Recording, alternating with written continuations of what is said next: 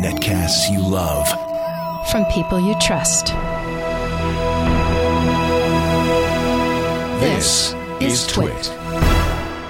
Bandwidth for MacBreak Weekly is provided by CacheFly at C A C H E F L Y dot com.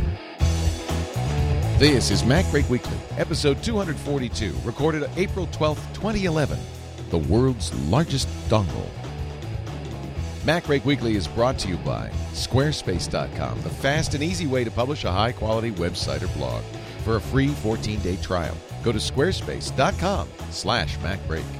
And by GoToMeeting, the easiest, most reliable online meeting service. For your free 30 day trial, visit gotomeeting.com, promo code MacBreak. And by FreshBooks, the easy online invoicing service that gets you paid quickly and makes you look more professional. Get started with a free package at freshbooks.com. Welcome to Mac Break Weekly. We are at the NAB show, the National Association of Broadcasters show in beautiful Las Vegas, Nevada for the week, covering uh, the latest in uh, pro gear.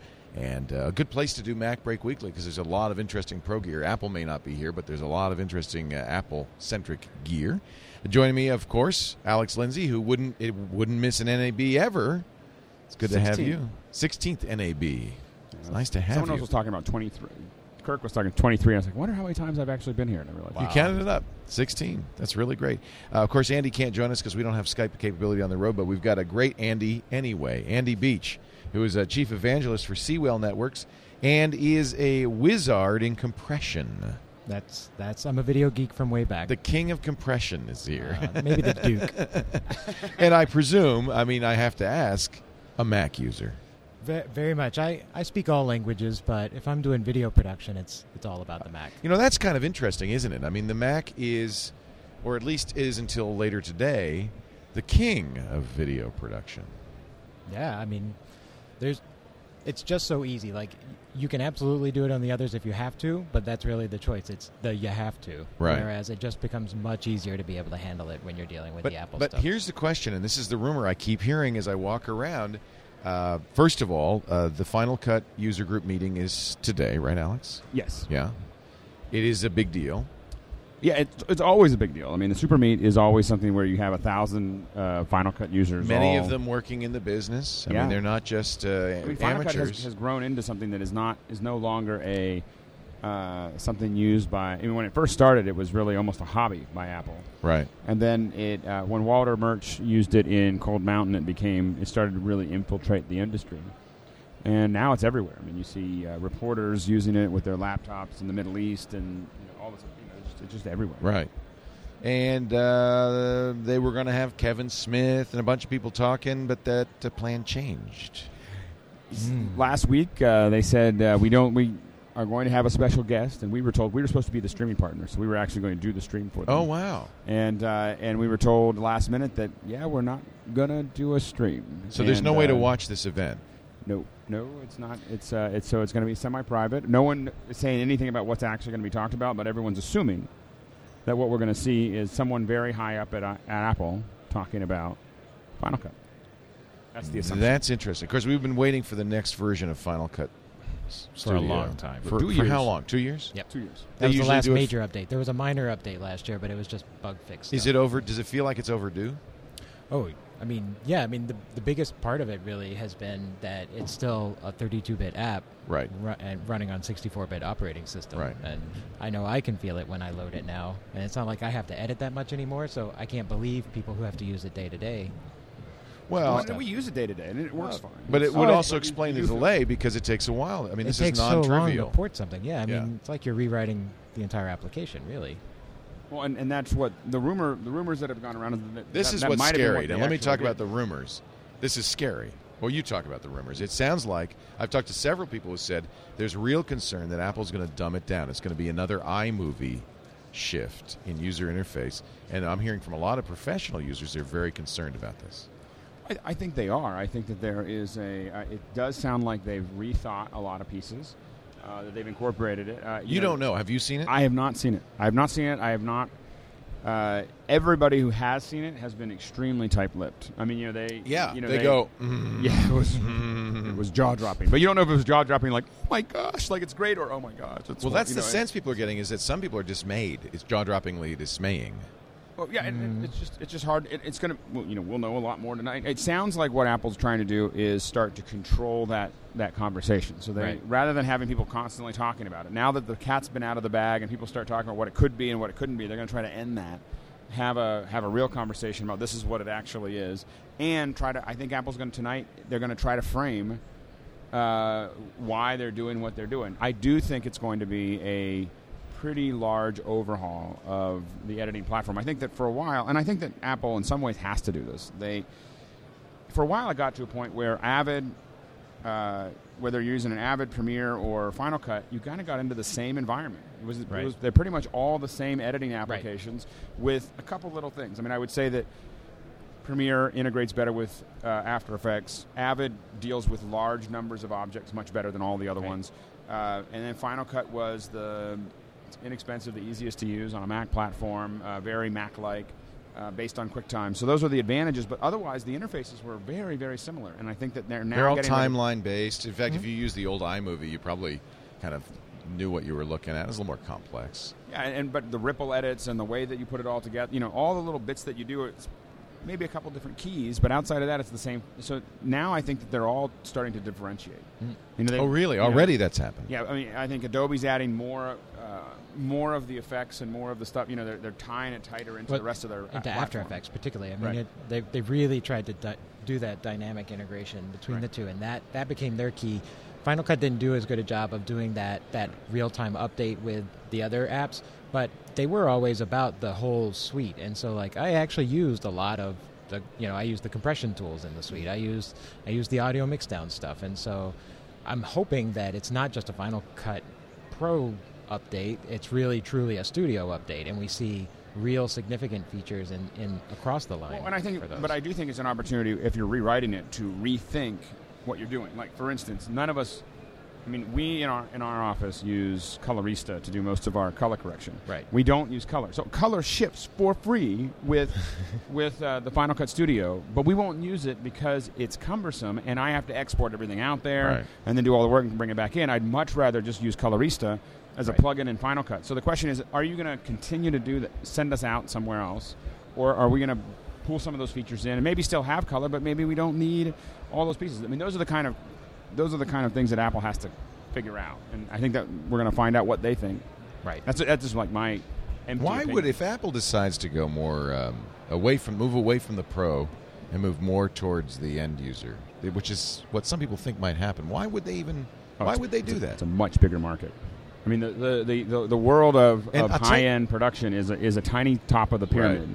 We're, we're, the revolution, And that's why they charge twelve hundred bucks for Final Cut Studio because they And- can. And, I think but that a consumer's how much are they going going to to charge? I think. Well, and I, yeah, and I think that uh, when you But they look do at have Final Cut Express. yeah, uh, but uh, yes. Why And- do you shake your head like that, Andy? Well, is well- it is it a junky? Pro, it, No, no, no, no. Actually, and honest to God, I'd say I probably, I'd say I've probably used Final Cut Express more in the last number of years because I, I think it's you, still quite a hurdle to go to, from iMovie even to Final Cut Express. Well, and I think you really liked the iMovie update where they radically changed the interface. Yeah. I didn't. Yeah. Like I kind of didn't get it, and I, I used didn't get it it a little first. bit. It's the second generation uh, that I really was And maybe that was it, but Yeah. it, at some point there, Final Cut Express became my iMovie, and then I realized that Final Cut Express was really my Final Cut Pro because for what I was doing, I didn't really need Right. the extra stuff. I was carrying baggage that was overhead, and I just found that it actually ran lighter. I could get more done because the processor was just a little more. So available. what what would Apple be up to? Maybe uh, making a uh, a less expensive Final Cut Express, but it have, they'd have to have a uniform I think- interface. I think Final Cut Express is gone. kill Final Cut Express, reduce Final Cut Pro.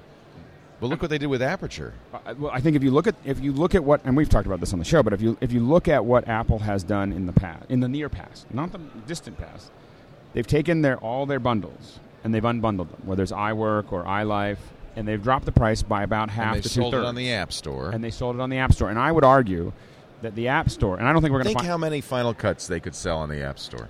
and, and but more importantly than how many Final Cuts they'll sell on the App Store, think about how it positions the App Store.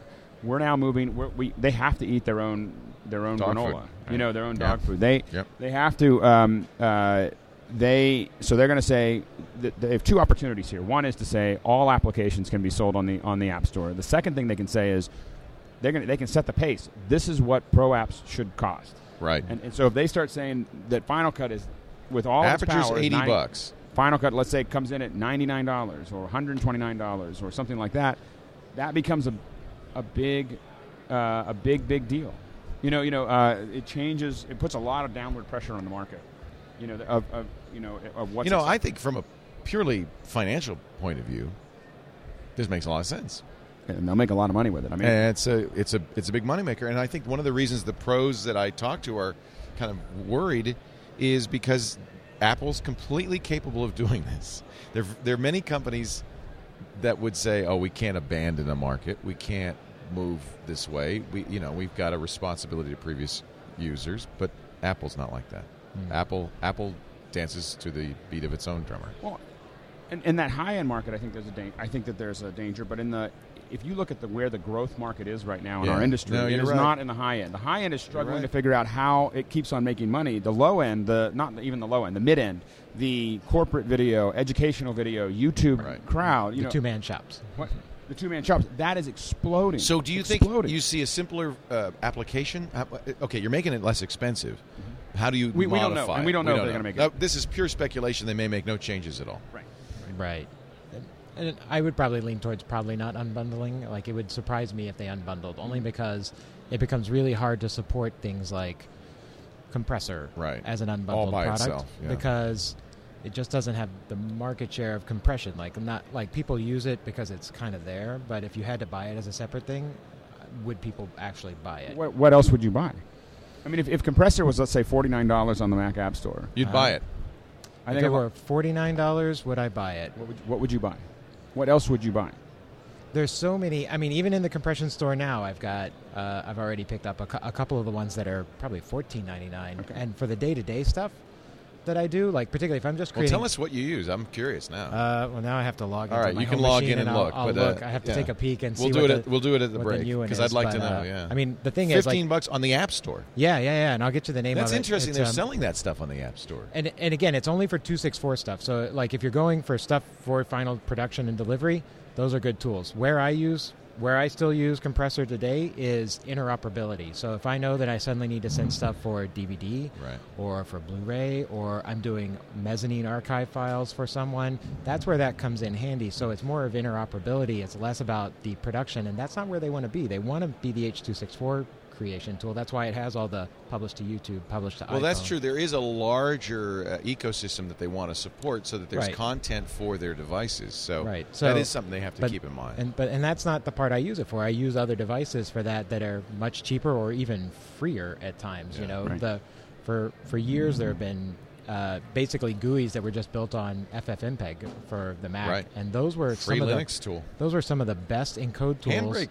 That were out there. Handbrake is one of the best ones uh, because of the advanced you know s- settings that you have Right. exposed to be able to tweak Right. if you're a video geek and you want Right. to. You I wanna still mess use around. QuickTime 7 some of the time. You know, you just I- open. I don't want a bunch of features. I just want to compress it. And half the time that, that works better than. So are Avid and. Premiere rubbing their hands with glee? Are you saying, "Oh, we're going to have the the pro, uh, you know, world all to ourselves"? Or I think they're probably sweating. I think they're jealous. But I Yeah, think I it's mean- a mixed bag. I think that I think that if Apple goes, They'd after- like to have that market. Both uh, both Premiere and Avid make low low end versions of their programs. Right. I feel like they're always. I feel like both those companies feel like they're chasing Apple when it comes to this, though, because whatever, if if literally Apple came out with a, a new version of it, everybody would turn around and go, "Well, why didn't? Why haven't you guys done that? When are you Right. doing your version of this?" and and yet again, they're chasing Apple because because Apple does such a good job of getting like that that customer It is a pivot. piece of it. It's a pivot.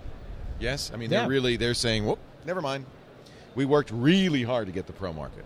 Right. They got they got Walter Murch, you know, in their pocket and worked damn hard and got a lot of people going for it. And now they're going to say, eh, maybe not so much. Maybe, but, but you know, I, I don't know if they're going to. I don't We know don't if they're going to outright give up on the high end market. I think that I think that they're going to change a bunch of things, streamline a bunch of things, and I think there's some people are going to feel like they don't have what they wanted. And we're this is all speculation, of course. We have no idea what they're going to do, but the but the but I, I also think that it does if they go after the middle of the market. It is an opportunity for companies like Avid and Adobe to really focus on that high end market Right. and make sure that they're they're able to serve that market because that's going to be very competitive between the two of them. Because right now, what, what's been happening is, is Avid's just been losing ground every year to Final Cut. Right. You know, so I think there's an opportunity there. Avid's never really understood the consumer market. I don't think, um, and so I think that. Uh, but I think the danger is, is if you look at iMovie and iMovie started to, you know, the, the first new version didn't make any sense at all. The second version started to add a a lot, lot of more pieces. Makes a lot more sense. Yeah. And what you're looking at is a gradual rebuild of the video editing you think the same thing maybe for Final Cut? so I think maybe we see one if, if, if this looks like a step back, and we don't know if it's going to look like a step back. But But remember what they like did that- with iMovie? Uh, they they continued to offer the iMovie the ear- ear- earlier version Yeah. for those who wanted it for a while. So Final Cut Studio continues to sell for a while. Well, and I can tell. I, I, I, I think that there's a high probability that we will continue to be using Final Cut, Final Cut that we have in our office. Right. And we're a Final Cut shop. Yep. Uh, I got five or six copies. for another Uh, year. Got, yeah. I think I've got 30 copies. It's a lot. in there. It's a lot I'm of not, I'm not going to change all of those tomorrow, but I Yeah. will say, as so- if if it if it does do the stuff that we needed to do, I'd be really excited about being 100 bucks each. Right. Because I don't want to buy the whole suite When because is- most when of my guys don't use motion or I mean, Right. you know, When is the um, when is the meeting? the meeting is tonight at seven o'clock. So we'll know. Uh, you're not streaming it. Uh, we're not allowed to stream it. Uh, we will. I will be uh, uh, probably posting stuff to Live Pro Video blog. Coalition. Live blog. Yeah, and uh, and then I will, and then we have this week in media tomorrow afternoon on this desk. Uh, Right. In the in the afternoon, and we'll be talking about. which I think I'm on with you. Yes. That'll be a big Awesome. show. Big show to That'll talk be- about yeah. uh, what happened to Final Cut, if anything at all. Yeah, and, and, and maybe it'll look just the same. I, I think that 64-bit multi-threaded is a given. Yeah. Oh yeah. I mean, I think that They those have to do that. I think that, but and I think that's going to make a huge difference for a lot of people. If if it's not there, then it really becomes. What have you guys been doing? Yeah. What What are you up to? And what worries people is, is that they did lay off a lot of people on the Final Cut team. So you're kind of like Did they? Right. a- Oh, a couple months, six months ago, you know, and so Wow. you're kind of in this and moved a lot of people around. A lot of people from the Final They're- Cut team are moved to A lot of the product managers changed. They went over to the iTunes Music Store, I believe. Wow. Uh, and th- but that, in that was even a while ago in yeah, that, iLife. that all so- happened in the fall. The uh, What's I a, will- do you have a sh- projected ship date for a new Final Cut? Any idea? Is there a special time that you? I mean, wouldn't they announce it today? I, I mean, this seems like the good time to do it. I think they're going to talk about it. I I think that they're going to do it some. I think they're going to ship it sometime before the uh, uh, WWDC. And you think they'll unbundle? I think they're going to unbundle. Andy does not. And Andy does I don't not. think they'll unbundle, but I think you're right. I, I think it. I think it's got to be within four to six weeks of today, and it wouldn't even surprise me Store? if it was. I think it. I think that would be and what? Okay, what's your price on the App Store? If you, what, what's that? What's the price you, you're looking for? You said ninety nine. oh, no, no, well, You said that- ninety nine. I said I said I think all the individual apps will be 99 or less. So they'll unbundle everything, and but you'll have to buy it piecemeal. And, and what is it right now? What's the 12 current? twelve ninety nine for everything, right? Drop it at nine ninety nine for the whole thing. You sell something on the App Store for a thousand bucks. What do you think, Alex? Well, you know, I would say that they don't want to give up the 30 percent. Oh wait, they don't They have don't to. have to. I mean, one of the challenges people have talked about with the, with the App Store is that uh, there's 50 gigs of inform- information that comes with your current Final Cut. You know, like Right. when you buy those I have to say, even That's a good downloading point. the five or four or five gigabyte Xcode every time they do an Is a update is an commitment. incredible pain in the keister. Not so- happy about it. So, but I have to admit that as someone who's lost their Final Cut disc, It's nice. I am really excited about the idea that I can just hit update because, Yep. uh, well, not only update but reinstall On, I a, on any it. machine. Yeah. Uh, because the license model is very interesting for uh, the App Store, too. Yeah. I like it. Yeah. So you can't go too low because you don't want somebody like you who has 30 Final Cut licenses paying 99 bucks and installing it in 30 machines. The problem with that, of course, is that means everybody would have to log in as me. You know, like Right. you know that you, you could you could do So you create a new account. bad. You create a Pixel Corps account that's only for that purpose. Are you then telling him how to cheat Yeah. Okay. That's not cheating. It's legal. That's what Apple wants you to do. until know, they they- fix that loophole? Well, I don't think it's a is, is- loophole. I think that's their intent. Because then I have uh, because everybody still has the largest dongle in the world, a Mac. Right. You know, so The world's you know, largest dongle.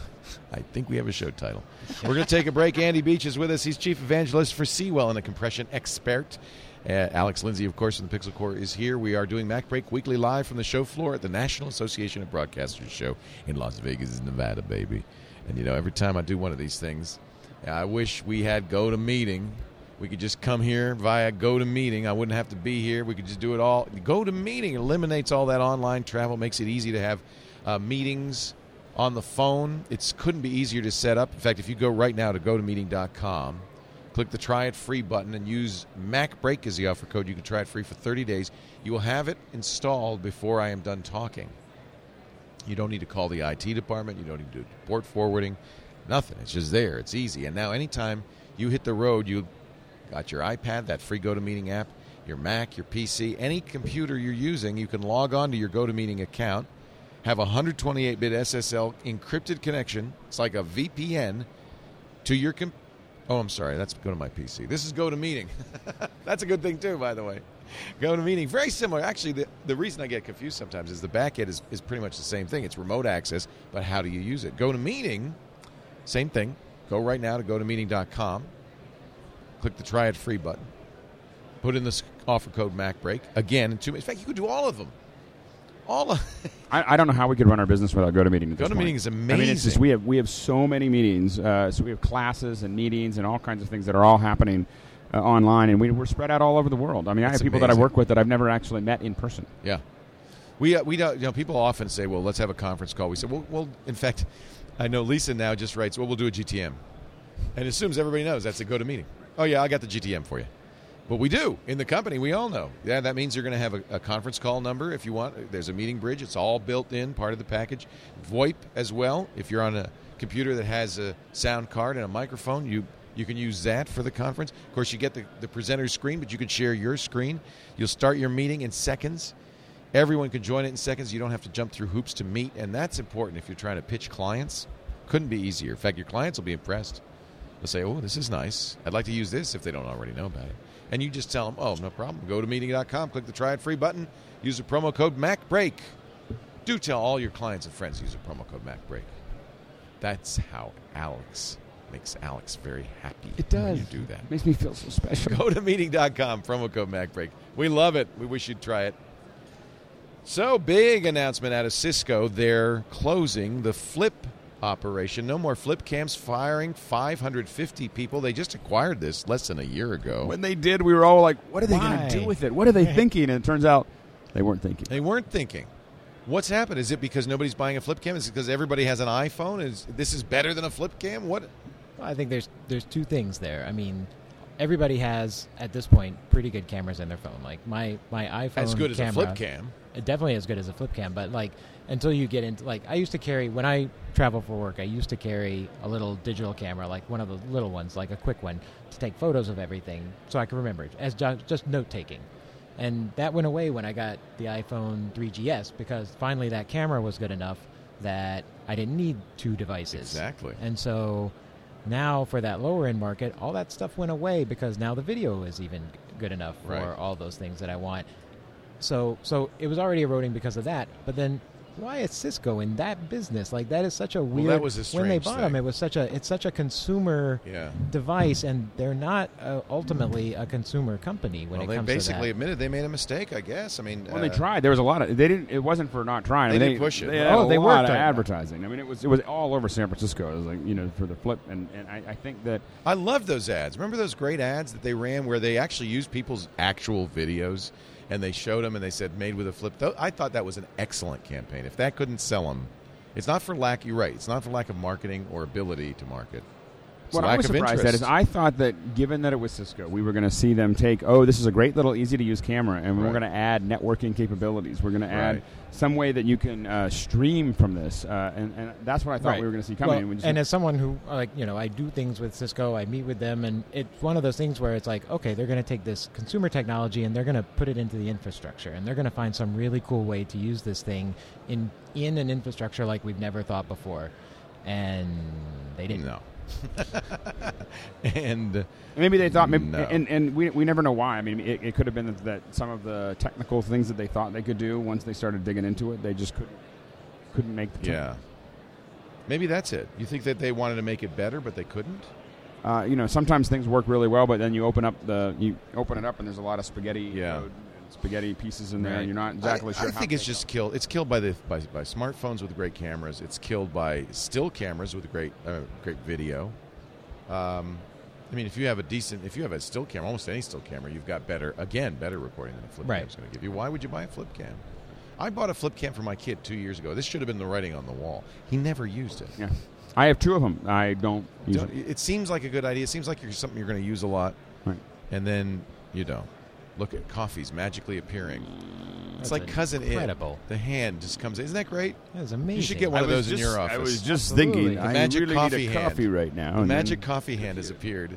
Thank you, Lin Fu, the great Lin Fu. We have, I have, I just, I don't know. I, I just feel like we have such a great team here, and this is, and the broadcast is looking so good. You know, when when we were invited to be here at the National Association of Broadcasters, I said, well, wait a minute. You know, first of all, broadcasters, twit, you know, I mean, we're the anti-broadcaster, right? We're streaming on the internet. Uh, you know, we're everything they're not. So I was a little surprised they were even interested. I guess it shows that they have some, you know, forethought about what's happening in the industry. But then I thought, but how, but we're going to look crappy, and then we'll be embarrassed. and it looks great. so, so we had Really Roger good. Ambrose, who's our creative guy, who's doing the new set. He did a beautiful booth for us. We've got the uh, TriCaster HD 850, which has given us really great high def video. We're just using the standard uh, JVC uh, HD camcorders. These are I don't know about uh, two thousand bucks to get, but we have HD video because of the new TriCaster.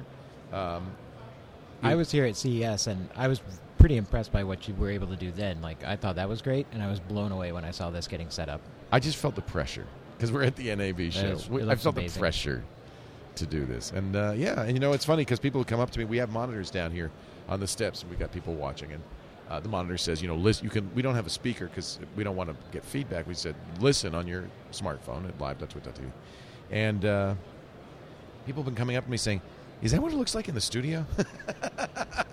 and I, there's our there's our booth. There's our booth. Uh, we got it's just a it yeah. Whoa, whoa. Uh, yeah, just I'm really I'm really pleased with uh, with uh, what they've been able to do. So thank you, Lynn and Eileen, and gosh, the whole crew of people that uh, put such work into this. Um, I don't know how I got off on that tangent, but uh, there you go. We got coffee. at, at NAB. I got coffee. That's right. he was so happy to get coffee. I was so happy to get coffee. Off we went. I should do a Starbucks commercial for free, just just because I'm so happy to get coffee. I love you, Starbucks. I love you. I'm sorry, we didn't get you anything, Andy. Are you okay? I, you know what? I'm so over caffeinated. I'm fine. I didn't know that was possible. As many people watching the show have noticed. We know. Uh, let's move on to. Uh, there aren't, you know, as usual, uh, the big story is waiting for Apple to say something. is the big story. Isn't that always the way? Um, there is an interesting story coming out of Amazon this morning. They've announced one more Kindle, uh, one that's so low priced.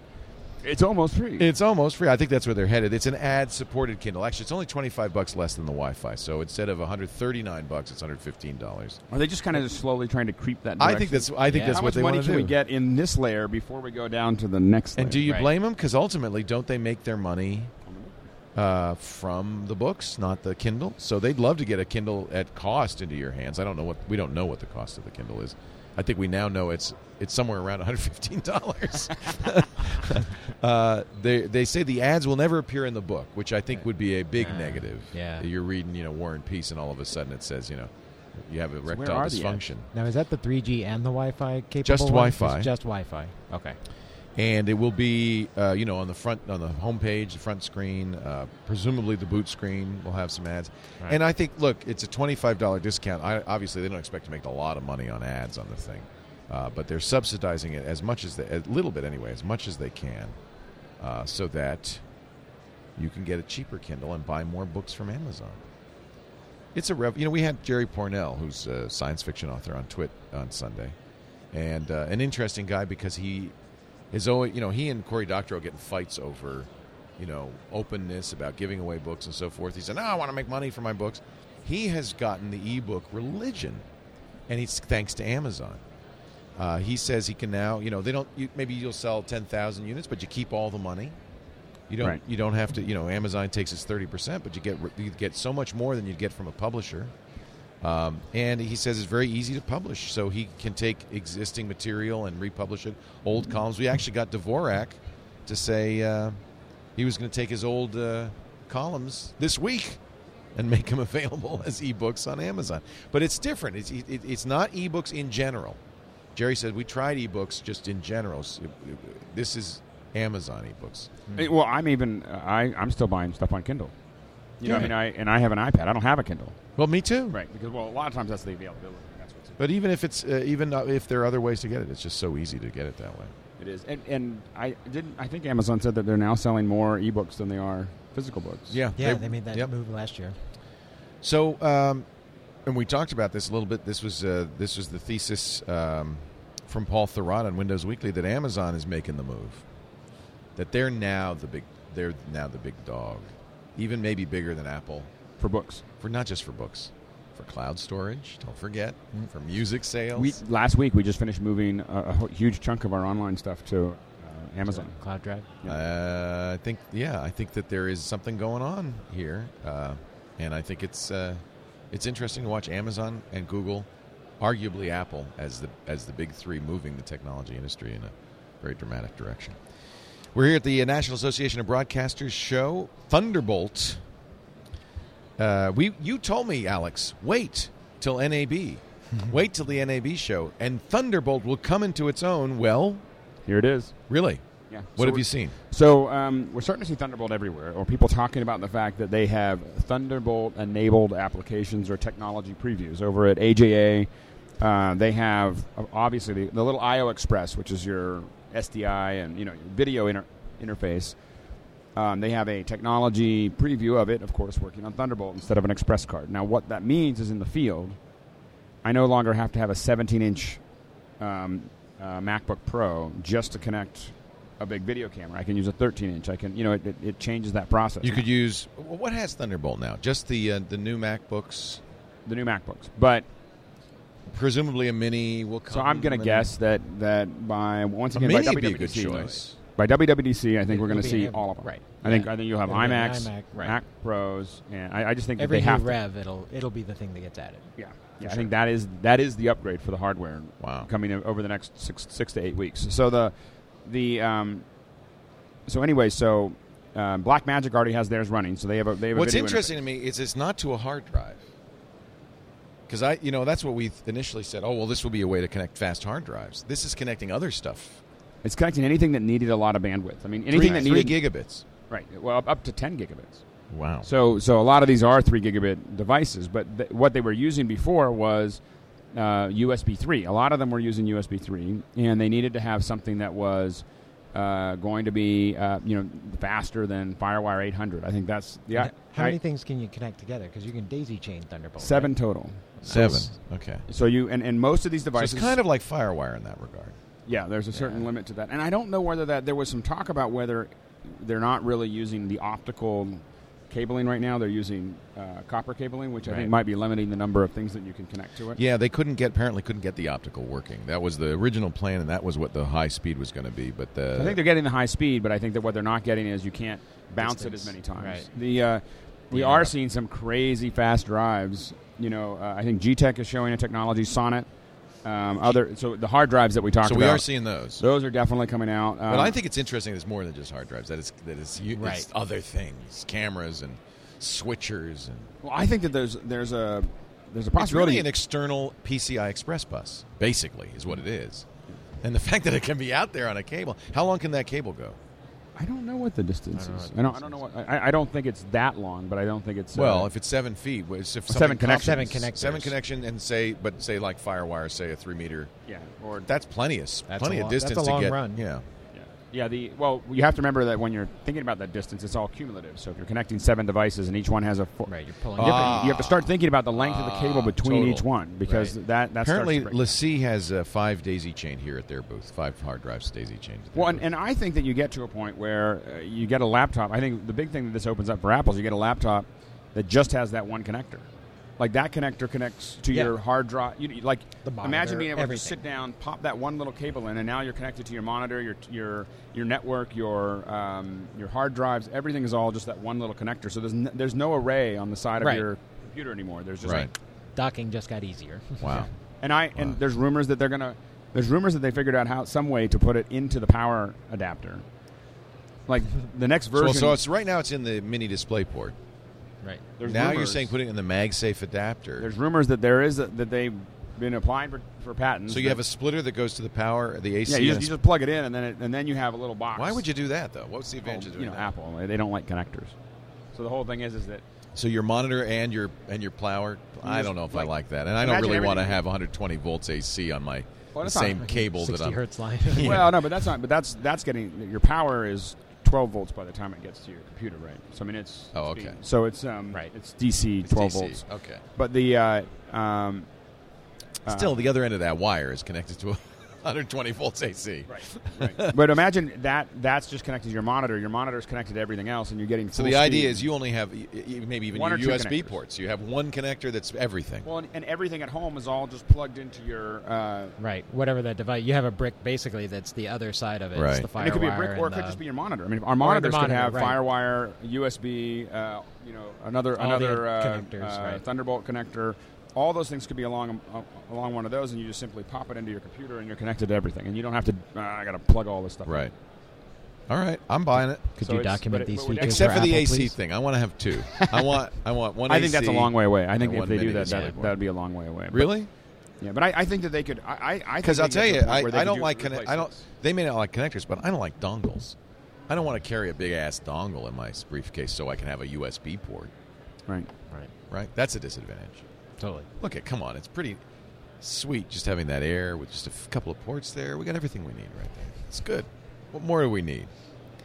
So, how big is the hard drive? Are the hard drives we're seeing here? How, how uh, G G Force? How big Uh, are the, the, let's the see, largest um, one I think I saw was the Sonnet. Sonnet had a had a s- It's a RAID RAID, RAID. five It's like array.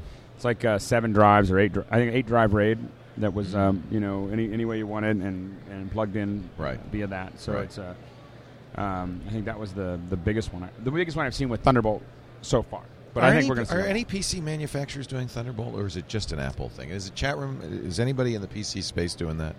They're all they're all they're, They're all all excited about, talking about USB 3.0. They're still they're still living in the past. Let me tell you.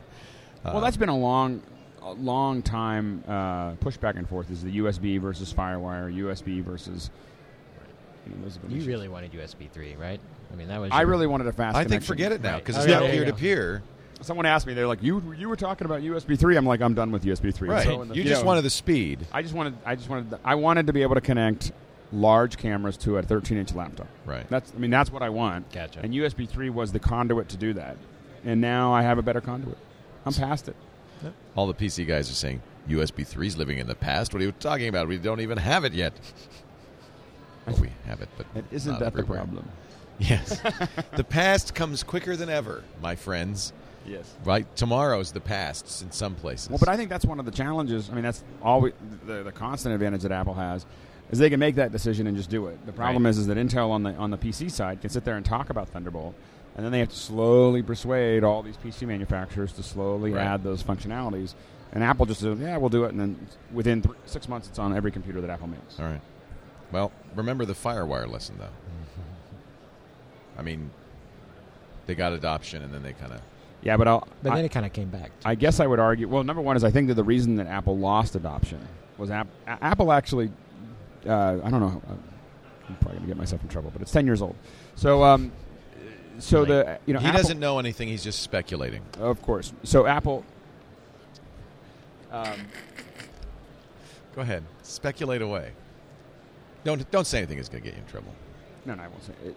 The um, Apple. Uh, so when they started FireWire, there was no, I, there I was say no it's very licensing it's very analogous because FireWire was created by Intel with Apple, Right. As has Thunderbolt, And what Apple did, there was formerly no Light Peak. when they began, there was an option to charge licensing fees, but they didn't. They didn't, and everybody incorporated it into everything. but they did retain the right to the name, What which el- meant all the PC manufacturers had to call it IEEE thirteen ninety four. But but then Apple started charging licensing fees Oh. for PCs, not for the cameras, but oh, for the not good. That's what killed Two it. dollars. That's what killed it. And what changed? What changed is is that you then had um, it changed the, the end price. The, the, Right. The Right. end price was by fifty dollars, and in, Right. an air, in a world that uh, everything is you know Can't you're do that. razor sharp. What they did is that's why all the so all these PC manufacturers Yep. stopped using FireWire. Is they started using it and they stopped installing it automatically. You had to buy an extra card for that. But the thing is, is that here's what's important for Apple though, from home video and video, is that all these cameras had FireWire built into them, Right. and that happened. That stayed for a long Briefly. time. So if you want to connect your You camera, had to have an Apple. you had to have a Mac. Yep. So in the end of the '90s, early 2000s, when Yep. when everyone was starting to get these FireWire cameras, the only thing that you could easily plug it into was a Mac.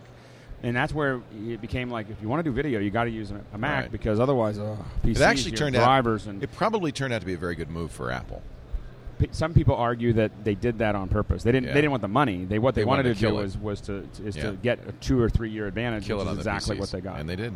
you know, And, And but, then- but we're living in such a different world. That's ten years ago. Now we're living in a world where they want to re, re, redo Fire, uh, Final Cut Pro so that it's more for consumers. They've Right. abandoned FireWire completely.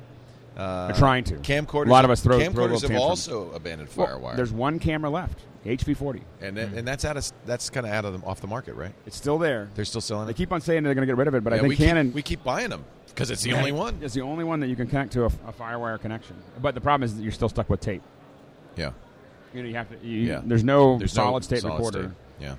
Um, Scooter X says FireWire is not abandoned. It's not. It's not. It's not. Well, okay. Yes, it is.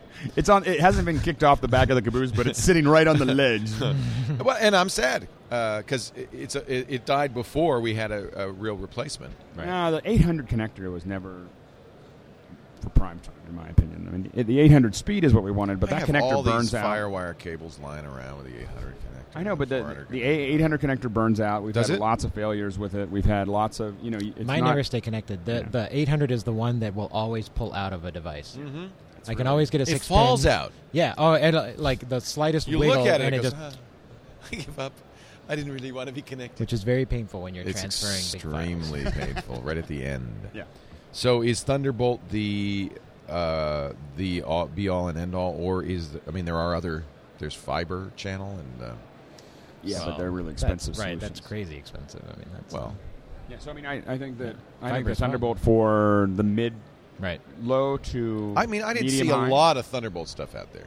It's only been out there. It's for early three weeks. early days. It's Really, it's is it very just three early weeks? days. Has it been three weeks since they announced God, it, or my maybe brain more? is on I think it's So a little more than that, but it's it's it's such early days. I I think it's one that that it's definitely going to get some traction though. I mean, that's a it's it's pretty cool. Yeah. Every like storage company that I talk to out there, I mean, everyone Right. making medium size, they're talking Like, about it. They're, they don't storage have d- one. It will definitely start with storage, which is kind of what FireWire did, and then but I think I Apple think doesn't display will make pick it up. I a think others computer with an pick it up. external SATA, an eSATA. You can get you can add an eSATA No, to your Mac yeah. Pro. no, they're going to tell you. done. That, they're going to tell you that the answer is Thunderbolt. Thunderbolt. You know what's funny is there's actually What it would be sad is a continued bifurcation between the PC and the Mac world because PCs are eSATA and USB 3, and Apple. I, I could see now the writings on the wall. You'll never see either on a on a Mac Macintosh. No, absolutely not. Probably you'll, not. You'll see Thunderbolt. Yeah. What, what, what's interesting is, is that the you know that there's an eSATA port on the Mac Pro. I know. I've used Right. it. You it's get a behind. little It's like hidden. Yeah. It's like hidden behind the the fans or whatever, and you Mhm. dig way in there and you pop your little. I've used in it. That's um, really We- annoying. I know, It's annoying. It, it, it's worse to know that they put it on the board, but just didn't give you access. and then just Right. didn't yeah. put it somewhere. Griff, somebody uh, sells. Let's Yeah. see. Somebody sells a little. Uh, There's a couple just an extender, cards, basically. yeah. Right. It just doesn't do anything. It just extends it so you can reach it. Right. There are, th- and somebody in the chat room saying this. You could theoretically do Thunderbolt USB 3, Thunderbolt eSATA. All Yeah. of that's capable. It's not. There's nothing that prevents you from doing that. You could have a Thunderbolt on one side, and yeah, and just an eSATA. Like you could make it a little cable, you know, probably Right. connect it. Right. So- Maybe a box. so Thunderbolt could be a universal solution. Do we know if Apple is charging a license fee for it? we don't know. I don't think they are. Not yet. No, yeah. You got if you're a PC manufacturer, you're saying, yeah, sure. First one's always free. Yeah, sure, Yeah, exactly. sure. I'll buy that. All right, we're talking about Macs. We're, believe it or not, we are. We haven't said a word about the iPhone. It's true. It's a shock. We're talking about Macs uh, and more on MacBreak Weekly, live from the NAB show in Las Vegas, Nevada. Alex has been trying to get me to go to NAB for years. You finally got me. Aren't out you here. having fun? I'm having a blast. It's a fun You know what's nice? It's Big a gr- toys. It's it's toys. Yep. Have you been to the Central Hall? That's where all the real toys are. And as I wander down, it's like, I, in fact, Liz, I was going walking around with Liz, and she said, "You need an Amazon wish list for broadcast supply gear." she said, "People would buy you stuff." She said, "I would like a Jimmy Jib." Did you see the Johnny would Jibs? like- I did. right on the outside between yeah, here. yeah. I would like I one of think those. we should get one. Well, how much are they? Fifteen grand. No, no, no. the- They have one with a remote head for sixty eight hundred dollars. Okay, we'll split it. Yeah, I'll split it. Yeah. Okay, it's done. It's done. And can you put can you put in the X one on there? And, yeah.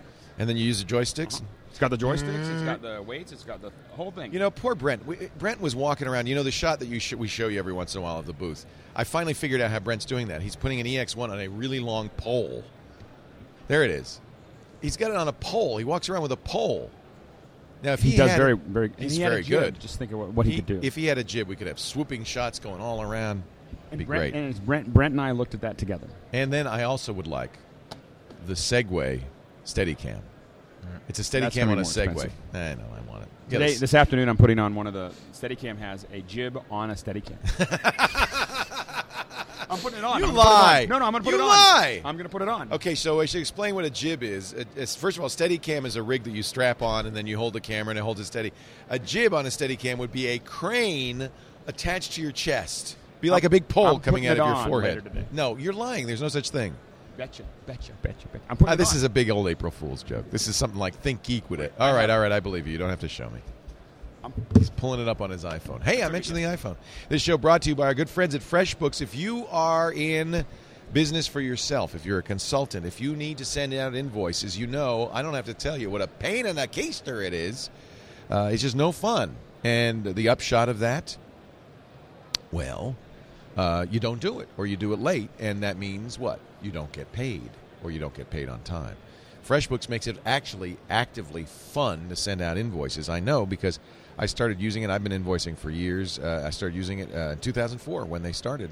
Amber MacArthur told me about them because they're a Toronto company. I said, "Yeah, that's what I need." It was when when it started. It was a very Web 2.0. It still is a beautiful Web 2.0 style site. You know, big letters and stuff, easy easy to figure out, easy to use. You upload your logo to them, uh, and you invoice people. They do it by email. Uh, but of course, you can always have invoices printed and stamped. For some of the uh, older, bigger companies that I invoiced, I would always get a printed invoice because I knew that they would want to see it on paper. But you know, when you're working with people who can handle email, and I guess by now everybody can, it's so great because there's a "Pay Me Now" button on that. They they get the email, they press the button. That's they the can, best. It's so cool. They can use a credit card, or, or uh, they have 11 different electronic payment services, and you get paid right away. And you might say, "Oh, I don't want to be pushy on that." Let me tell you, you know, nine times out of ten, the company just wants to get you out of there. Just they, it's not that they don't want to give you the money. It's not that they're holding on to the money. It, it's just a pain. They have to do the same thing that you have to do for invoicing. They've got to do, you know, do all their, you know, send out all their bills and stuff. They print out checks. They could press a button. They're going to do it. There's even better. They can set up automatic payments. You can set up automatic invoices. The whole thing. Let the computers handle it thanks to FreshBooks. I love it. FreshBooks.com. They did do a survey a couple of years ago of their uh, customers, and they said on average they get paid two weeks faster when they use FreshBooks. because they're actually doing the invoices. Yeah, That's Right. the, that. yeah, they're doing them. That Yeah. might that might be it uh, right there. So That's how you you get paid You're faster. like me too. Like I mean, like, Carlita oh. does the invoicing now, though, right? Oh yeah, Carly does the invoicing now, but but when I was doing it, it was like, oh, I get around No. to it, and I can't find the format. I can't find the Word doc that had Exactly. my, my thing, so I'm gonna go find it, and then three weeks would go by. Now, if you I'd do, oh, t- oh, I know you don't do time and materials or time and hours, but if you do, they have an iPhone app that you just enter it in, and then when you press the button, it sends it over to the invoice. You get they have a web version of that as well. I mean, there's just a lot of features that make this the best. If you're a small business owner, a consultant, a freelancer, anybody who has to send out invoices. Uh, by the way, free for the first three clients. So for a lot of us, that's enough. That's it, free out the door. They are. Uh, if you sign up today at FreshBooks.com, you'll be in a drawing for a weekly birthday cake giveaway. It doesn't have to be your birthday. They're pretty good. Did you have a FreshBooks birthday cake? One, one of our, one of the guys in the office uses FreshBooks for to for and he got a cake, he won a cake. And there was a good It cake. showed up, but it was a good cake. I was like, I was like, wow, they really do send out these cakes. That's really yeah, yeah, good. it showed up. The whole office that. had it. It was great. I love that. FreshBooks.com. Sign up today. Absolutely free for the first three. Free for three. Uh, moving along in our very uh, truncated agenda, this app. I wish Apple would do more stuff. There's a new Steve Jobs bio coming out next year. Wait a minute. It's the authorized Ooh. bio. Steve finally wants to tell his story. I think that's very interesting. A guy named Walter Isaacson. Do a Google on this guy. I'd like to know what he's done. Me, Apple PR flack Walter Isaacson will be writing it. No, I don't know. I'm just making that up. Um, but that's uh, I think I think not surprising. In fact, I kind of predicted this when Steve got sick. I thought you're going to see he's going to want to tell his own story because they, Right. they always hate these books. The other icon, He's got to leave that mark. But he yeah he wants his story told. Yeah. Uh, just like was, I was. I know Steve wants to tell his story, and um, and I'm glad to hear that he, they've, they've they've got a writer and they're going to start working on it right now. Uh, Strike It Rich is telling me that Walter Isaacson is famous for his biographies, so he's a well-known biographer. Do you know the world the word hagiography? That is a biography that is written uh, to be completely um, self promoting and positive about oneself. Walter Isaacson is the president and CEO of the Aspen Institute. That can't be the same one. It is. He has been the chairman and CEO of CNN and the managing editor of Time. He wrote the oh, he wrote a great book, Einstein: The Life of the Universe. That was an incredible book. Okay, okay. American Sketches, Benjamin Franklin, and Kissinger, a biography. So he's worked with tr- sticky uh, egotists before. So no, this guy actually has a great uh, uh, CV. In fact, that uh, that Einstein book was fantastic. What is So Steve? when is it coming out? well, they're going to work on it next year. Okay. I mean, it'll be out next year. I guess they're probably working on it right now. Do you think? You think Steve? Thank you. My brain has once again come through in the lurch. In the lurch, the clutch. You should have fixed that brain before I even said it. So actually, it's interesting because this guy is a former businessman as well as a uh, as a writer. So he's going to have some sympathy. I'm interested in listening to it. Yeah, that's an audible right there for sure. I'm gonna call an audible there. Do you, think, do you think he'll mention me in his bio? Well, then I was out there speaking, and I looked out into the. There was that guy. Out, there was a guy with a laptop open, skyping He's my. my bête noire. to Hello, Leo. I see we meet again. And I chose to give him the stink eye. You know, it'd be great, and I'd like to volunteer to do this right now. Audible, if you're listening, You'll read it. I will read it, and I will read it for I want free. that. I'll read it in a Steve Jobs voice if you want, whatever you want. Wouldn't that be good? we should take it. You could see Steve Jobs just blow his top. I would actually, I would love to hear the whole story from Steve's point of view because you know this guy is a master strategist. I mean, he really is brilliant. And to hear if, if, and I hope, you know, we'll see how candid and, uh, uh, you know, forth, forth, uh, outspoken he is. But I would be very interested if he told the the real thinking. Well, let me tell you why I got mad at Adobe and had it and bought Final Cut. You know, if he really starts to tell those stories, sometimes somebody who's you know coming to the end of his life and really wants the truth to be known, sometimes they are Right. brutally Like, honest. what really happened with the Microsoft deal? You know, when- when they- exactly? you know what? when Bill Gates was showed really- up on that screen with a hundred million dollars, there was something else going on in the background. You bet. What? What, what, what was? there's that? so many tales he could tell. What Yeah. would you like to know? What secret, Andy? What secrets? Well, I was actually just sitting here thinking that I don't really want a biographer to write it. I want Steve to write it on his iPhone as Steve Mails. Nope. yep. I just want him to be like, you know, two sentence uh, Uh-huh. chapters. And you then know. I invented right. Apple. Adobe was dumb. Yep. I moved on next. Microsoft was wrong. Okay, when the biography comes out, you We're can gonna- write the parody. Right, I'll version. re-edit. Nope. Adobe? Nope. what? How about you, Alex? Are there any secrets you would like? I'm- to, I like that Microsoft. That's I'm, a good I'm actually one. really curious because I, I, you know, there's been a, there's a lot of rumors around that there were a lot of other things going on there, and I lo- that's the thing that to me is mysterious because he came back in and pulled an awful lot of deals together really quickly, and I'm just It's very he had just rejoined the company, right? When Yeah. that happened, yeah. and they got a hundred million dollar investment 150, from 150, and There was a bunch of other stuff, and they got five year promise on. on Office, which is still, you know, they're still doing Office. I mean, it was the, it's a big product for Microsoft. But remember, Bill Gates up on that screen with that little smug smile, and you know, just looking at Bill, there was something going on behind there. yeah. That was an interesting deal. Well, I hope that we can hope that this will be a uh, an honest biography. Steve Jobs uh, uh, uh, also, uh, I guess it's from Steve. Let me let me look at this uh, the source of this story. Um, Wi-Fi syncing on an iPod using something called carbon fiber. Does this ring a bell with anybody? Hmm. Let me see if I can find the find this story. Uh, I saw I saw this. I saw a link to it. I think the chat room gave me this link. Let me go back. Well, we're kind of working blind here. I apologize.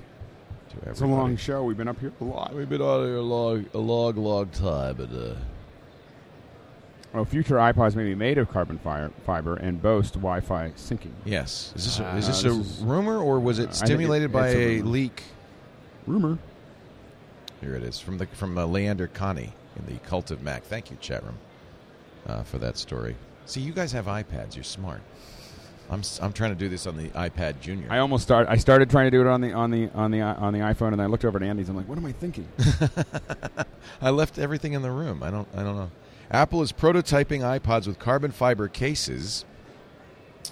Uh, they Leander says Steve is keen to bring wireless syncing to iPods this year. He ought to be because all Why are we not? why not? Everything Right. else did and does, including the Zune, the late lamented, late unlamented Zune.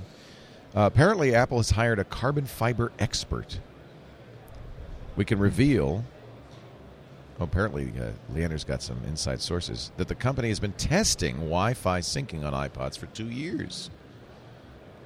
They really got to get past that point where you have to plug it into a Mac in order just to start to in, to initialize the whole process. Like the iPads and the iPhones, they have to get to a point where they just turn on and work I agree. out of the box. That's that's one of the holdbacks that Well, I, I don't see how my you can call this the post PC era if you can't use the damn thing unless you connect it to a PC.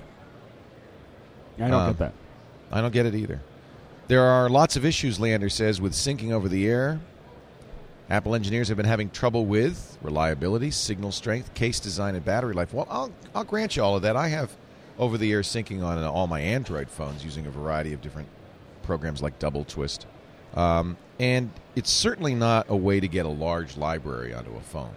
It would be okay for time to time, you know, occasional updating, but it's not ideal. I wonder though, with with Amazon Cloud Player, if they ever get that for iOS, or or apps like Mog and Rdio and Rhapsody, if we even want to put music on our devices going forward. Don't this is I wonder really what the future of the iPod is in general. If everybody has an iPhone with with I'm still, you know, I, I have to admit that I still. you have an iPod. No, I have I have an iPhone, but I mean I, I still listen to the to the music on my iPhone Locally. Well, you Uh, like to buy music, but I, No, no, no. I don't. Well, I I don't. mean, like you to like to music. own it. I mean, you like to own it. I don't. I, I, I got a Zune because I didn't want to own it. But what I didn't. Right. But every time I was with the Zune, here's you couldn't. You would. Uh, you would find out that your 30 day thing had run up, and it wants to renegotiate your, you know, whatever to, to show that you paid So you your, have to connect. your 14.95. So you have to connect, and then you can't connect over Wi-Fi. You have to plug it into your t- into your into your computer. And I'm like in London, and the computer that it was connected to is in San Francisco. Right. And so, and after that, I just put the Zune away, and I was like, oh, okay, Right. forget it. So So, they, so they hired this guy, Kenny Kestrel. He's the uh, former president of Kestrel Bicycles. He's like the guy the guy. on carbon, fi- carbon fiber. And the reason carbon fiber is Wi Fi goes through it as opposed to the cases that they're using, the metal or the plastic cases that they're using. So do we think that it'll? I guess it. I wonder if it'll improve our cell strength as well. well, wouldn't it be great? And carbon fiber is tough. I, li- I like carbon fiber. It's fine for what we use the phone for. I'm sure it's better than glass. It probably bounces. Yeah. Uh, apparently, Steve Jobs recently uh, sent an email to a customer saying the iPod Classic is not going away. We thought it might be. It's a one of a kind. So, so this is kind of following on a long time conversation on this show. September. Normally they announce iPods. We Mm-hmm. thought maybe they'd announce iPhone 5 in September, concurrent with an iPod announcement, or maybe not even do any more iPods. But if you're going to make it out of carbon fiber, that'd be pretty cool. oh, there's still a market for iPods. I mean, there, There there's still plenty of They still sell who- 'em. Oh yeah, The market's down a little bit. A Yeah. lot, lot more iPod touches than Right. iPods. right, right, got- and that's true. I mean, oh, go ahead. Hmm. Yeah, look at us. So, X Knight says the iPod cardboard would have excellent Wi-Fi characteristics. Would be slightly flammable, but it would it would work as long as you didn't get it near the stove, and and didn't get it soggy. I, I just, I just think that the f- the future is a 3G or 4G enabled device, whether it's your phone or not, that that streams music from these services. That I know you like to own the copy, but I don't know if you can call owning a digital copy owning it anyway. I don't I don't like to own the copy. It's just that uh, I spend a lot of time when I'm not connected. But Right. It's becoming less and Well- less and less. well, I mean, all of those services Connectivity allow and- you to and download bandwidth caps. Those are the two big problems. Bandwidth caps is Bandwidth caps absolutely is the an big issue. one. Yeah. Uh, but all of those services allow you to download copies for offline purposes. Mog, Rhapsody, and Rdio, all three of them. right. I'm using Mog lately. The, the re, you know, it's funny. I was talking about Rdio. I've talked about it on this show. RDIO. These are all three iPhone apps. Uh, or or you can listen on your computer or your other device if it has an Android, perhaps something like that. Um, Sonos even supports Rhapsody and uh, Rdio, and apparently Mog soon. The reason I moved to Mog, somebody in the uh, on the Twitterverse said you should try Mog, 320 kilobits streaming. Wow. Talk about bandwidth cap problems. Yeah. Yep. 320 kilobits. So it really sounds good. They, uh, Rdio will not tell people what the stream rate is, which sounds to me like it's. They say It's not a good sign. They say it's CD quality. Sounds like 96 kilobits to me, kids. Is there anything else to talk about before we get to our picks of the week? This is a, a, a scant show today. We might actually do an hour long MacBreak Weekly. It's crazy. Wow. No, no, forget it. Say it isn't so. Wait until we get to the picks. Yeah, because there's quite a few things out here we might want to pick. Alex has been shopping. Am I been drooling? Oh man, if I were a billionaire, I'd come to a conference like this, I will have two. and I just, well, you know, I imagine Scott Bourne doing something like that, just coming here and saying, "Yeah, that, that, that, that," and have it delivered tomorrow, and you could build such a cool studio. I was talking about this uh, before the uh, uh, uh, before we did the show. Ultimatte, you know them, green Yeah. screen guys. They have a big green screen cove there, Mhm. and AccuWeather, who provides weather information to television stations. And actually, I didn't know this, but I guess they do a lot of technology for these TV stations, so that the weather forecaster can stand in front of a green screen and stuff. They were demonstrating. You've got to go over and see this. It's both in the Ultimatte and the AccuView booth. They're they're you know a few hundred feet apart, but I, the idea is you could do this anywhere. Uh, they've got a woman in front of a screen, not a green screen, a, a, a projection screen in the Ultimatte booth. A guy in front of the same projection screen in the AccuWeather booth, and they merge the two together, and they look like they're standing in the same set. They can interact. They can interact with the digital screen, so they can drag things around. They can throw digital objects at each other. They talk to each other. It's really an interesting virtual set technology because the two people can be in different places but look like they're standing, like you and I are right now next to each other. In fact, I think Alex, you are actually at the AccuWeather booth. Well, I am. I, I didn't want to tell you. I, I, didn't. I, I didn't know you. You do. I think that's. I would buy that right now. no, because Skypeosaurus. That's the new Skypeosaurus, right? it's pricey. Is it? Well, there's Did a you lot. check of, it out? I'll go check it out. It, it, I, I can. I'm I can sure tell you if you're, start, if you're starting to sync those things up. It's it's not going to be uh, ten dollar. No. So um, so the you know what they're in a world of uh, of you know fifty thousand dollar, hundred thousand, two hundred thousand dollar solutions. But but the um, uh, but what is exciting here is to see you know a lot of these uh, Rdio, by the way, uh, says it streams at 256 kilobits. I apologize. I, I thought that they did not say because I was trying to find out. Go ahead. the uh, But that, this is this is is- like the next step from what CNN did with a holographic person. It's the same idea, except they're not glowing. Well, that telepresence, the telepresence of, of Telepresence. you know, is something that I was talking to a um, ex- uh, an engineer uh, in Canada, and he said this is they- have um, a central control unit, I think, in Vancouver, Uh-huh. and all these little towns in- in Canada that, that are too small to, to have a staff. They literally have remote control cameras, and the and the host is sitting in front of green screen, and it's going back in real time. So no, no, you got to get it goes in green screen from the studio Yeah. to the central hub in Vancouver, where it's keyed, edited, all the stuff is added to it, and then it gets pushed back to them and then transmitted locally. Wow. For the local TV network. Wow. So the thing is, is that, and, and all there is is like a person and like someone It's who a closet. who like turns the room on. You know that like there's like you know that's the Well, that's, what I need, actually, Yeah. for my house in Cancun. so anyway, it's it's a it's a crazy, uh, and and you're seeing all those technologies. And a lot of them are really expensive right now, but the technology you're talking about, Yeah. you know, five years from now, is Might something that you and I can actually Well, that's afford. truthfully, and that's what I look at this stuff and I go, well, now I know you can do it. Right. Let's watch and see how long before I can afford to. And let's it. figure out how we can uh, do most of it. You know, well, like you know, doing you know, it to their we are doing. I mean, somebody in the chat room said, "Well, that's just a you could use a split screen, and you can." And, and but the idea is to make it look like we're doing. The, see, the problem is most of our hosts are not in Petaluma, so we have them on via Skype. It'd be great if we could have a roundtable show where everybody looks like they're sitting at the table, except they're not. We're working on that. We're going to take a break. Come back with your picks. I don't know, Andy. Do you want to do a pick for us? Uh, hardware or software? You pick something you like. I found all my compression apps, so I've got a couple. Oh, good. That's great. That's there. actually a really good. Fourteen dollars and ninety five cents. Actually, it's nine ninety five. Nine ninety five. Coming up in just a little bit. But uh, first, I'd like to uh, thank our uh, good friends at Gazelle.com. I know you're eyeing, you're eyeing those new gear, that new stuff. Maybe you'd like to get a, a new gadget or a gizmo. Maybe you were holding off on the iPhone. You want to get a Verizon iPhone 4. Maybe you've got an iPad 1 and you just were hungering for an iPad 2, but you were thinking, well, really, this is for you, Andy. You're using an iPad one there in that Dodo case. I recognize it. Maybe I would. I could get an iPad two if I could just get a decent price for my iPad one and subsidize it. Well, let me tell you about Gazelle. G A Z E double L E dot com, just like the uh, the sprinter on the African veldt. Right? That's a gazelle. It's like uh, it's like an ungulate. Yes, it's very fast. Okay. It's very fast. Yeah, see the horns and the gazelle logo? That's the gazelle. It's got the stripy horns like that. Anyway, Gazelle is a great company. I just I think they're so cool, and we know a lot of people who have used them. I've used them.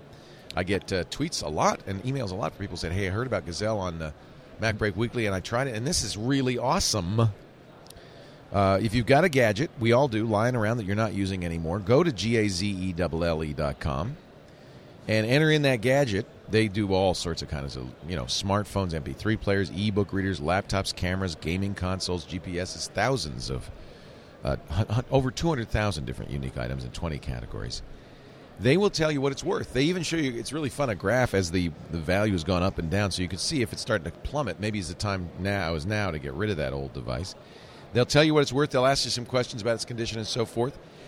They will give you a mailing label. You put it in a box, you put the label, they pay the postage, and it goes to the Gazelle experts. Now, they do a couple of things. First of all, they validate that it is in the condition you said it is. Believe it or not, of course, sometimes they'll say, no, it's not. I'm going to give you less money. But some often, and they don't need to do this, but they do. I've heard people many times say, yeah, I got more money than they said they would give me because it was in better condition than I thought. You were just being hmm. conservative. Yeah. Yeah. So they really are, and I, they, they're really a conscientious company this way. They'll also wipe data. So if you send them something that has data on it, they that they understand that. They understand it's complicated. They do it for you, so you don't have to worry about your data. And then they send you a check, or you can get a credit from a variety of PayPal, uh, Amazon, Walmart gift cards. Actually, if you do the Amazon gift card, this is a little tip. You get a five percent bonus on the cash value because Amazon, I think, gives them an affiliate fee or whatever. So that you get even more. And I'm going to tell you in a second how you can get even more. Let's say you hear you want this uh, Kindle. You want the new Kindle. You want the advertising-based $115 Kindle. I bet your old Kindle's worth more than that. You might be able to actually go get a net gain on the whole thing. Go over there to ga- at gazelle.com. Uh, and by the way, if it's something that they can't, you know, that has no value, if it's a, uh Palm Pilot, something like that, they recycle it uh, conscientiously. They use green recycling. So, uh, you know, uh, it's it's they don't export it. It doesn't go in the landfill. They don't use, you know, uh, you know, any companies that don't do it right. They they have to be EPA cer- or certified. Have an environmental management system. Their Cloud Blue is is their primary recycler right now, and, and really they're band certified. They're really great. So it's a good way to recycle. And if you have a charity, I just got an email from a friend. Oh, I got a My wife and I actually did this. We are adopting from Ethiopia, and we set up a page, and our friends and family donated stuff raise money. to raise money Through Gazelle. for the adoption. Yep. Isn't that that's that's such a cool story? So you tell friends and family there's a Gazelle page, and if you've got an old gadget, just donate it, send it. They pay the postage. You get the check. Yep. Did you raise the money that you needed? Uh, well, we it's a lot of money to adopt, But you got uh, some. We definitely got it. Definitely helped. Isn't that neat? Absolutely. And that's an easy way for friends and family to help you and clear out their closets at the same time. So there you go. It was way better than just asking them for money. yeah, unsolicited testimonial from Andy.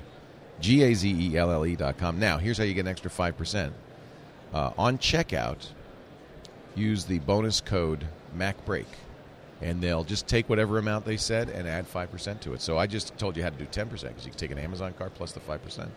I think those two could be operated at the same. I'm sure they can. Gazelle.com. Don't sell it. Gazelle it. All right, time for our picks of the week, and we're going to start uh, with Andy Okay. from. Is it Seawell? Seawell Network. What does Seawell do? So I, I mean, I'm a video geek from way back, and like, you know, I wrote a book on it. And at the moment, I'm working on technology with these guys. They're a startup that are doing new technology for adaptive bitrate streaming. So they're trying to make it easier and faster to, to work on that stuff to to deliver it out. So make it easier for you to deliver your your content to. to So you everywhere. consult with people and help them. Yeah, right now I'm I'm doing all of their marketing and, and some of the, the product stuff as, That's as great. well, and, and just helping get that stuff across because it's uh, like for the longest time I was working on like stuff for individuals to use in their like in their home environments or like studio environments like you have, and it's slowly just gotten to the point where I'm working on big infrastructure Oh, that's projects. neat. So Oh, it's, that's it's really cool. It's fun. Yeah. Uh, S E A W E L L E networks dot com. So uh, Andy Beach is also a, uh, as Alex says, a compression guru. Andy, Andy's the, so when I'm when people are asking me about, well, I do a lot of live streaming and I have to deal with compression all the time, and even for post, and, and the person that I call when I'm trying to figure something out is Andy. Wow. I'm like, "Ah, I don't know how to do this, and so Andy's the guy I call. Well, you found your. He was mentioning earlier compression uh, applications. You found. So it. I, I kind of use everything, and so this one is my pick. But I'll also caveat and say I, I use Episode Six, Episode Pro from Telestream, uh, because it's great, and it like all compression tools have different functionality for me. I also use Xbreak and X264 plugins because those have great uses. It's it's all about like whether I need speed, quality, or some sort of so there's compatibility. no. It's a shame. There's not There- no one magic. There never thing. is. But this is the one if this is the one that even my wife can use if she wants to quickly convert something and if I just want to get something to play back on my TV, on my desktop, on my phone, my iPad, even give it to a friend to play back on some other device, this is the one and it's just super friendly and it's been again, it's one of those that like, you know, a lot of those that I named out there, they they could be $1000 apps, right? Mhm. And this one is nine dollars and ninety five cents. I got it through the App Store originally. It's actually available, of course, from download from his site too. It's called IVI, Oh. and it's made by someone called South Pole Software. I dimly remember hearing about this. And Yeah. so it's iVideo Importer. And what I really like about it is there used to back in you know one of the first good FFmpeg GUIs was Visual Hub. Right. Like that was the Oh, we super miss easy. Visual They Hub. really miss that. Oh, Ugh. love that. I covered it in my book. This is like the modern version of Visual Hub, if you will, uh, but it's even gone further because you're able to set up watch folders and automate things and and have it do that extra level of things. You can also uh, if you're importing off of a, a disk, it can handle the subtitles. It can do the multi-language. It'll reach out to a uh, to databases and grab all the metadata, so it's tagged appropriately. As as particularly if you're doing like a whole season of, of TV shows, like I'm just getting ready to take a 40-hour flight to Africa. Wow. So I just dumped a lot of my DVD TV episodes onto my computer so that I could be ready for that trip. So this sounds like it's worth it for. I mean, for 19 nine ninety five, or it's 9.95. nine ninety five. It'll even do. Uh, it does five one pass through, but it'll also do a mix down to stereo. So if you have some really good five one and you want to have stereo, you can pass that along. It's it's really great. I mean, for for what it does, and and they're super attentive. Uh, the one thing that it was lacking in the early days of it. Um, uh, you know, being a compression geek, there's a lot of advanced controls and things that I like that are Yeah, under see, the I don't, hood. need, I don't need those. In Most fact, when people- Handbrake says you don't really want to go Right. there, do you? That's where I that's, go. That's, yeah, that's and so one I, emailed their support and I said, "Boy, it'd be great if you expose these like three things for me because those are the kinds of things." And within two weeks, he said, "Okay, here's here's a here's a new registration, and this is the new pro version. Do you want to try the beta of it? Check it out." And it, it worked great. It was That's awesome. awesome. That's awesome. IVI. And it's $9.99 from the App Store, and I'm going to get it right now. That sounds great. Thank you, Yeah. Andy. Your pick, Alex. You get take your time. Too many. Yeah, go ahead. You can take do the whole shopping list. Uh, I got two. I got one for the iPad and one hardware one from NAB. awesome. So, so the first one I want to I, I, I- that I'm going to recommend, and, and I tested this heavily in um, in Paris uh, uh, last week. There's a lot of mapping software. So you, you know, you, here's the issue: is you get you go to another country, and now you are stuck with 50 megabytes, and you think that 50 megabytes is going to be a lot of transfer time, and in like three days or one day, you've used up almost all of your time just using Google Maps. Google Maps is great when you're not paying per megabyte. So, uh, so what you want to do is find something that will load the entire Paris map or Right. or France map to your iPhone and So just simply use the GPS, which you're not paying for. So you Right. can turn off your roaming. And I'm, I'm going to give people the more expensive solution because I, I bought all of the cheap ones. I have a way to do it too. Okay, so I well you'll maybe you can tell me because here's what I did is I bought all the cheap ones and they're all using the same map. It's really bad. So it's the same open source map that, that they got and all of it. Yeah, because you can't useless. download Google Maps for free. You have to pay for that. Well, the, and so I uh, bit the bullet and I bought. Uh, it's not on this phone, but I bought. Um, I bought TomTom. TomTom, So hundred Tom- bucks. and it is awesome. Oh, you love it. Oh, I think TomTom. Well, here's the deal: is I think I get I get a great map. It totally works. It it does all the stuff that it. Does. I I use TomTom a lot when I'm driving um, already because I just I find that I'm paying a lot of money for it or a lot of money from the comparison to. But I find that all the lower cost ones have been this kind of hack. Did you I try really GPS Motion X? uh, I did when they first came out, and it was not not a great experience. It's um, you But know, it might open, have been it's. Open Street Maps, so it depends on where you are. It's not Google. It's not Telenav. It's because you'd have to pay for those. So OpenStreetMaps is an open source mapping uh, solution. But Randal Schwartz showed me this. Uh, every every time he goes on a cruise to a town, he'll download ahead of time the maps from that area. And I think it's sometimes OpenStreetMaps is actually better because uh, That's not the map. That actually looks like a better map than what I've been digging through the, for Paris. Yeah. very, uh, very unhappy. Yeah. No, I, I but uh, maybe OpenStreetMaps doesn't have as good a uh, you know, it's basically user created content. They've gotten better and better all the time. It's a great open source project. And these are free. So you download it's a, you know, 99 cent application and the maps are free. You just download them ahead of time and store it on the phone. But you like, TomTom. So TomTom, And you get turn by turn with TomTom. we get turn by turn, and you have a map that, that really is. I mean, you're paying for someone. Someone actually went through and It's a checked all that map. stuff, and, Yeah, and, yeah, and yeah. it all it all actually works. Was, and when was you, it a different map for Europe and U.S. Or? Yeah, so you, Okay. you buy you actually buy you can buy Europe, you know, uh, Western and Eastern Europe, or you can buy Europe, or you can buy. There's parts of Africa now that have it. So what happened is in December they started Hmm. releasing all these individual apps for all these different areas all over the world. For a long time, it was only the U.S. and Canada. And I have to say, and I got the U.S. and Canada one when it first came out because I had a TomTom device, and I was like, oh, I really like, I like the interface. I like the TomTom interface. Right.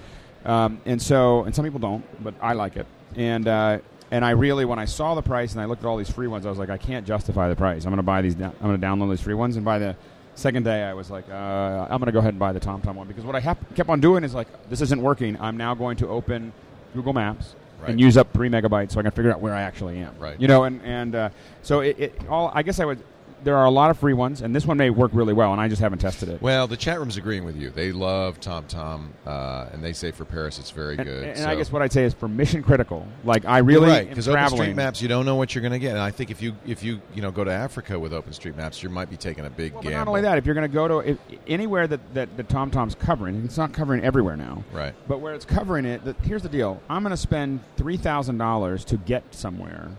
I might as well spend another hundred. If, if my flight was hundred dollars more, right. if my flight Yeah. was hundred dollars more, I wouldn't It's even false notice. economy. I wouldn't even notice. Yep. But but but there is so much stress that's created being lost in the middle of Paris, trying Right. to figure out why I came up on here and I don't know where I'm at, and so on and so forth, and, and walking you know eight extra blocks because you went the wrong way by one. And it's just great to just have a great map. So anyway, if you're looking for a real mission critical, if you find the location that you're going to is TomTom, I would highly suggest it. Now the because we're here at NAB, I feel like I, I should recommend one. Would you please just one very expensive Here we go. multi Alex? Oh, thank you. No, no. So, so no. The um. Oh, you have to. So my my. Uh, I mean, I, I just talked about ultim, the Ultimatte two hundred fifty thousand dollar telepresence system. You gotta have. You can do that. Okay. So, so the um, so uh, uh, my I think my pick. See now I want to pick a couple. Uh. So so my pick uh, uh, for the week is um, is actually going to be the uh, Pick a couple. Okay, I'll pick a couple. Uh, one is on the video editing, what I showed you yesterday. So this is Blackmagic's editing system. It what what is what I think is really interesting about it is is that it breaks the mold. So in the past, what we've done is we bought a mixer. You know, when you buy a mixer, you have a control surface, you have the inputs, you have all the you know the graphics going in, and what Blackmagic has done is allowed you to grab any part that you want. I can buy just the interface that's going to interface with the cameras. I can control that with a laptop. But if I really want to have that control surface, I can buy that too. And so it, it's broken it all up, changed the entire. I hate to say it, I don't have a better word, paradigm, but changed the entire way that you think about live mixing and made it really inexpensive. I mean, you can get four HDMI plus two SDI streams, uh, I mean, cameras hooked to a little 1U rack and control it with your laptop for 995 bucks. And I and thought it was five.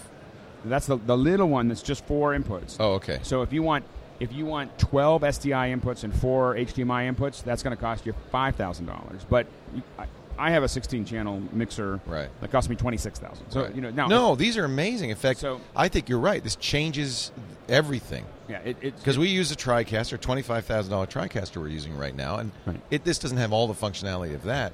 But for for, for quick field Yeah. shooting, where I have four cameras, yeah, it's I'm it's using a, a laptop. It's doing H.264. yeah.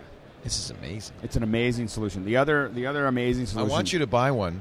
Tell me how it works before I get one. I'm You're my guinea pig. I'm working on it. I'm All working right. on that. So, so I'm waiting for them. They, they should be released in the next couple months. The other one that, that I was really excited about was Sound Devices. I brought that over yesterday. It's a portable recorder, Um, and it You've is- talked about this before, oh, actually. you- We didn't talk about a Mac, but yeah, we talked about it. I thought it was a pick. You did a sound devices pick before. No, but this is a video recorder. Oh, it's This is- video. so that was it- audio. The so last one. Sound devices Oh. up until t- yesterday. They were audio. They were an audio company, and they still are an audio company. So what you get is great audio. You have Right. total control over the audio. You have great Right. limiters. You have all the things that you want out of that. But on top of that, you've got SDI and HDMI inputs, time code, and it's all done. So does this replace the Ki Pro, for instance, which is what we use to record? What we're I using right now to record. It is a, it We is just competitor to the Ki Pro. Five- um, how much did we pay for that Ki Pro? Five thousand dollars. Four thousand dollars. Um, it is it, it is it is a different version of that. The Ki Pro does things that, that it doesn't do. So the Key Oh, Pro good. does up down cross saying that. solutions. Yeah. Up down cross solutions. There's a bunch of things that, that the Ki Pro does do as far as in, in and outputs uh, that Right. they're not done. But but what I will say is that in the in the portable device, it's got an LCD screen. It's got you can use any SSD drive and just drop it in. Um, it is a and it's built.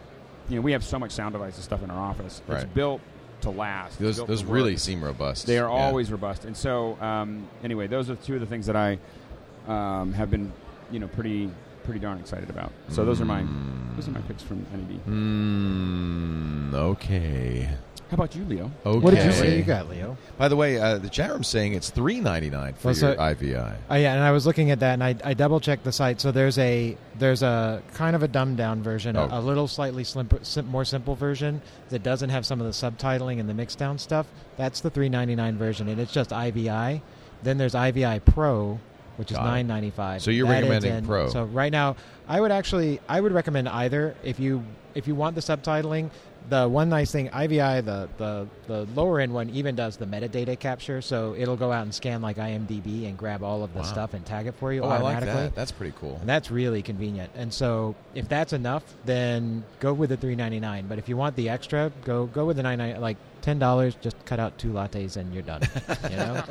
Like come on. It's a And it's a- dinner. Right, it's a software tool. Come on. This Dinner guy if you eat it in and This guy's hard at work. He deserves that 10 I bucks. agree. Spend the money.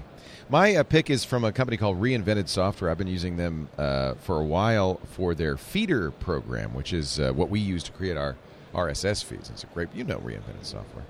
They do a program. It used to call it be called Keep It Together. I think Andy might have mentioned this in the past. I was uh, I was doing research on the web uh, a little while ago, like last week, because uh, you know I, I had this fantasy that I was going to buy a boat, and so I. Where did that come from? How can you do? Sh- uh, the question is, can you do shows off a boat? That, that was the question, and uh, so I wanted a way to Tax write off, right? Yeah. Well, I just wanted to be able to say I'm on a boat, but I, I, I wanted to collate this information. It's a variety of things, including PDF magazines, uh, websites, uh, files from all over, uh, into some sort of way document that I could use to, you know, store it, refer to it, search it, and everything. And I've used in the past DEVONthink, which is a fairly high end and, and a good solution for this. Uh, but I, I never liked the UI for DEVONthink. I found this uh, from Reinvented. They really know Mac software. It's called Together now. It used to be called Keep It Together. The only thing missing, I, and I really wish that they had a uh, an iPhone or a. Uh, uh, I think they're going to do an iPad version of this. Forty dollars in the App Store, uh, and it is basically a way to collate all your research and information.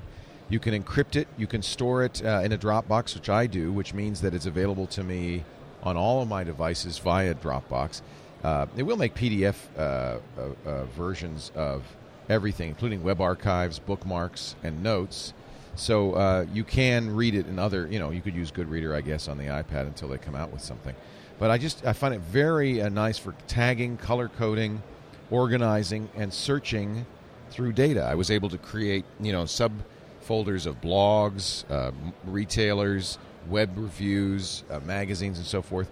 And and they have a little when you have it running in the background, they have a little tab on the side of the screen that you could just drag stuff to to make it very quick to drag stuff, web pages and so forth, over into it.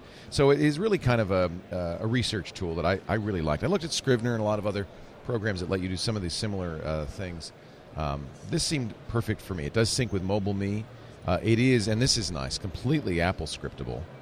Uh, so I always look for that in an application on the Mac platform. Together from reinvented It looks great. software. Yeah, it's very Really very it on slick. You uh, you know, I think I'm told that they're I believe working on an iPad version. Right. Uh, you're exactly right. You really need it on an iPad. It is. Uh, it I do so much of my research on my iPhone or my iPad. yeah, Yeah. Wouldn't it be nice if you could just kind of boom and And save it in there, and then you'd have it on your desktop? Exactly, Yeah. exactly. Um, there, like these other guys, and uh, it really bothers me. They've forked it. So there's a Mac App Store version, and there's a version you get from the website, and you buy one or the other. This was your big concern, right? I, yeah, it's exactly what I was worried about, and they've done the same thing. Um, the advantage to buying it in the App Store is updates, multiple machines. I mean, I really like that. Unfortunately, um, the uh, the App Store version is missing uh, the ability to print PDFs uh, two two together. So it adds that print to PDF function, in, adds a together Right. item to it, and uh, that Why just bugs that? the hell out of me. They, they they actually took so they take features out of the one in the Mac App Store. Well, they're getting thirty percent less. Maybe that's the rationale. I don't know. I wish people. I this was my fear that the App Store would do this. It is in fact doing it, and it, IVI does the same thing. They've got a. I don't know if it's uh, uh, feature identical or if it's forked. Um, you know, the the program I talked about last week, Alfred. You have because there's no in-app purchasing. They can't sell the full Alfred on the App Store because they want to have an in-app purchase that allows you to add more features. I just I feel like this is gonna gonna happen in a lot of different. Uh, I, I think it's a transition because I I hope so. because I have to admit that I'm not. I mean, there's going to be a point where I stop buying apps that aren't in the App Store because I just don't want to deal with. well, exactly. I don't want to deal with all the reinstalls. Exactly. Um, so I bought the the Mac app version and, and forego forego Right. a, fe- a feature. Um, producer of IVI says they sell it outside the uh, App Store because they can update it faster. Of course, you have to wait for Apple to allow an update, and so if they want to update a fix, they're going to do it uh, on the website faster. And you can't do DVD ripping on the IVI version in the App Store for obvious reasons. For the for the App Store version, Yeah. right? Which I think is why the Pro version's only on his website, That's why I'm going to the website to buy that one. right? Hey, everybody! Thank you so much for joining us. Hey, it's really great to meet you, Andy. Andy Beach Yeah, is uh, is the guru of, uh, of of compression, and obviously a MacBreak listener. Ardent fan. So we really appreciate your coming by and helping us out on the show. I'm only sorry I didn't have stick-on sideburns so that I could fully take You need a hat. all of the Andy skills. I'm sorry. We I also be- can't sing in Russian. Well, so. you, you had a, you had some much needed uh, uh, ex- real world experience, shall we say?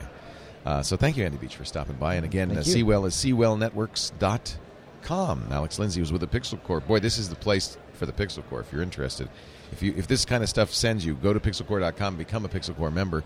And if you want to watch their streams, they're streaming live. While we're not, when we're not, you are. Um, from uh, uh, pixelcorps.com slash live. You're going to do a party tonight? Uh, we are. What you doing tonight? We are Oh. going to do a little bit of streaming Oh. around the event, Oh, the big oh, event, but we're not going to be out streaming The final event. cut uh, user group meeting is Before and tonight. after, but not. Apple not will during. probably make a big announcement, but if there is one, We'll be talking. about it. pixelcorps.com slash live right after. I'm After sure that. there'll And be then- a lot to say. And the uh, and Unless they NDA everybody in the, in the room.